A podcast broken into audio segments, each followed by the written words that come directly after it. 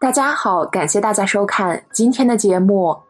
对于所有修行人来说，有两件事情不能等：一是清净业障，二是广结善缘。我们造下的恶业，身与意的恶业，会形成一种无形的障碍，这就是业障。如何消业障，一直是许多佛弟子关心的话题。最常见的放生、义工、诵经，甚至生病，都可以当做是在消业障。很多人觉得做的越多，就表示自己业障越轻，这其实是错误的。所以今天小编要来和大家聊聊业障减轻的征兆。很多人做善事消业障，比较喜欢讲究形式，比如诵经要讲数目，佛号也讲数目，放生要讲金钱，布施也讲金钱。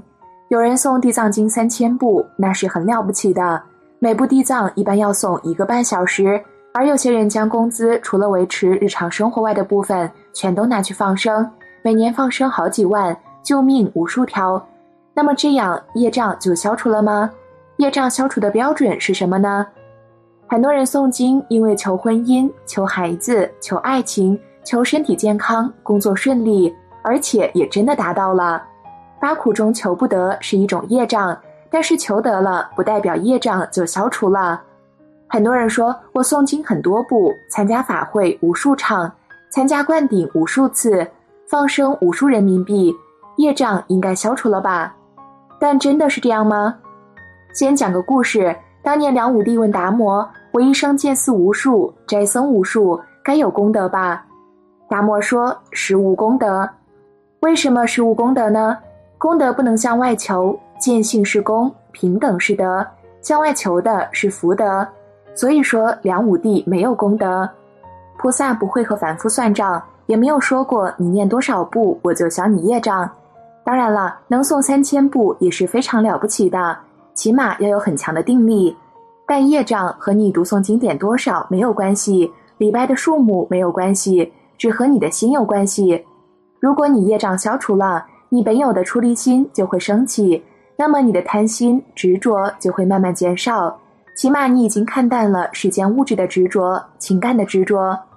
如果你学佛了，抓着佛法紧紧不放，世间的物质、情感、名利也放不下，说明你的业障并没有消除。因为学佛修行要的不是抓，而是舍。有的人学佛不过是为了现实过得更好，根本不想出离。那么你不是修行佛法，不过是在修行世间法。如果你业障消除了，你本有的智慧就会升起。智慧是每个人本有的，不用向外而求的。经书乃白纸黑字，如何度人处理生死？只肯经书，不肯从心底下功夫，那不过是一介书生罢了。修行是用在刀锋上，是在烦恼是非升起的那一刹那，看看你能不能觉知降服。有些人虽然懂了三藏十二部经典，懂了各种名词，但是当下的烦恼却降服不了。这只能说明我们都是在研究佛学，而不是学佛了。研究佛学不能减少你的业障，时刻观察自己的念头，让智慧升起，这就是学佛的根本。如果你业障消除了，你本有的慈悲心就会升起，无缘大慈，同体大悲。我们无法慈悲，因为执着于一个我。我执障碍了我们的慈悲。很多人虽然啃了很多经书，也知道了慈悲的含义，但是慈悲不是嘴巴上讲讲就过去的，而是真正实行的，才能发觉自己够不够慈悲，是不是为了自己的利益去伤害别人，甚至逃避自己的责任呢？如果你业障消除了，你本有的菩提心就会升起。三世诸佛都是因为发了为众生离苦得乐的愿力而成佛。菩提心就是不忍众生苦的心，你发愿去救他们出苦海，你所做的一切都是为了救拔苦海众生出离苦海，这就是菩提心。菩提心是大乘佛法的精髓，佛教徒应该发菩提心，但这种心不是嘴巴念念，所有见闻者悉发菩提心就行的，而是要切实的去实行的东西。我们诵经时也懂得回向法界众生。但是，也许法界众生对我们来讲只是四个字，简单念过而已，因为菩提心还不够。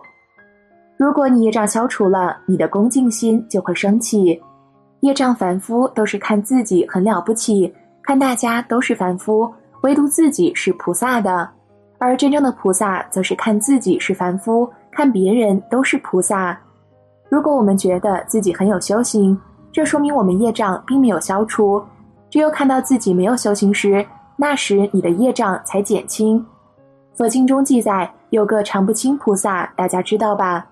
如果你本有的出离心、菩提心、慈悲心、恭敬心、智慧都升起的时候，说明你的业障在减轻。如果学佛后你越执着、越我慢、越贪心，那说明你的业障还没有减轻。为什么出离心、菩提心、慈悲心是本有的呢？本有就是我们本来具足的，因为我们每个人具足一切，只是自己被障碍蒙蔽住了而已。修行本来就是要露出我们的庐山真面目，去除我们的执着、妄想、分别。那如来藏性本来就是清净的啊。总结来说，判断自己的业障是否清除的五种具体表现为：一、如果你业障消除了，你本有的出离心就会升起；二、如果你业障消除了，你本有的智慧就会升起；三、如果你业障消除了，你本有的慈悲心就会升起。四，如果你业障消除了，你本有的菩提心就会升起。五，如果你业障消除了，你的恭敬心就会升起。接下来，我们再来讲讲业障现前的一些症状。所谓业障现前，简单的说就是种子现行，我们以前所做的恶业成熟，在当前爆发。虽然现在没有自己主动去惹是生非，但却有很多莫名其妙的烦恼，或出现很倒霉的事情。或者说出的话不是自己的本意等等，所以业障现前的具体表现可分为七种。第一种征兆就是心神混沌，感觉自己的心神和大脑好像被一层东西蒙住了一样，恍恍惚惚、懵懵登登的，思维不清醒。同时在做事情时也总是容易出错犯错，做什么事情都是转头就忘。当一个人做事说话迷迷糊糊时，就很容易在不清醒的状态下犯下错误，出现危机，而这就是恶业要现行的一个重要征兆。第二种征兆就是无事而常起烦恼。我们在日常生活中碰到不顺的事情，都会产生或多或少的烦恼和愤怒、生气，这是非常正常的现象。但是当自身业障升起时，就会出现另外一种非常特殊的情况，那就是自己没有遇到什么事儿。别人也没有对你说什么话，但自己就会无端的感觉心情烦躁、焦虑、悲伤、难过、痛苦。第三种征兆是见君子会感觉很难为情，心里不高兴或是抵触。对于业清净之人，当他看到君子的言行后，会升起喜悦赞叹之心，因为君子做事为善为正。但是当一个人业障加重时，他在面对君子时，看到君子的正行，反而会心生厌恶、不高兴。甚至是精神颓废。第四种征兆就是听闻正论而不快乐，这种业障与上一种相比就更加显著了。当出现这种情况时，不仅对君子产生抵触，就连听闻到佛法的道理或是正确的言论，心中也开始有不欢喜的心态了。这就是一种恶业的相状。第五种征兆，帮助他人反而被人诬陷。我们在做好事时，常常会担心一种情况。那就是在做好事的时候，非常怕这个被我们帮助的人，在得到我们的帮助后，不仅不懂得感激，反而反过来咬我们一口。很多人因为担心这种情况，就不再行善。当这种人不明因果，更不知道自己行善被诬陷，其根本原因不在别人，而是在于自己的业障太重，需要及时的消除。第六种征兆：夜梦颠倒。当业障重的时候，会在做梦的时候也体现出来。比如说，你在日常都是做着很对的事情，但是到了晚上睡觉时，却梦到了自己不该做的事。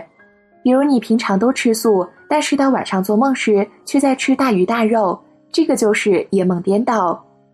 第七种征兆：妄言失智。当业障更严重时，除了晚上会夜梦颠倒，整个人的心智也开始出现了颠倒说话语无伦次胡言乱语严重的影响了日常生活和人际关系。当我们业障现前时就要明白这些都是我们往昔所做下的恶因成熟后感召的种种果报和感应。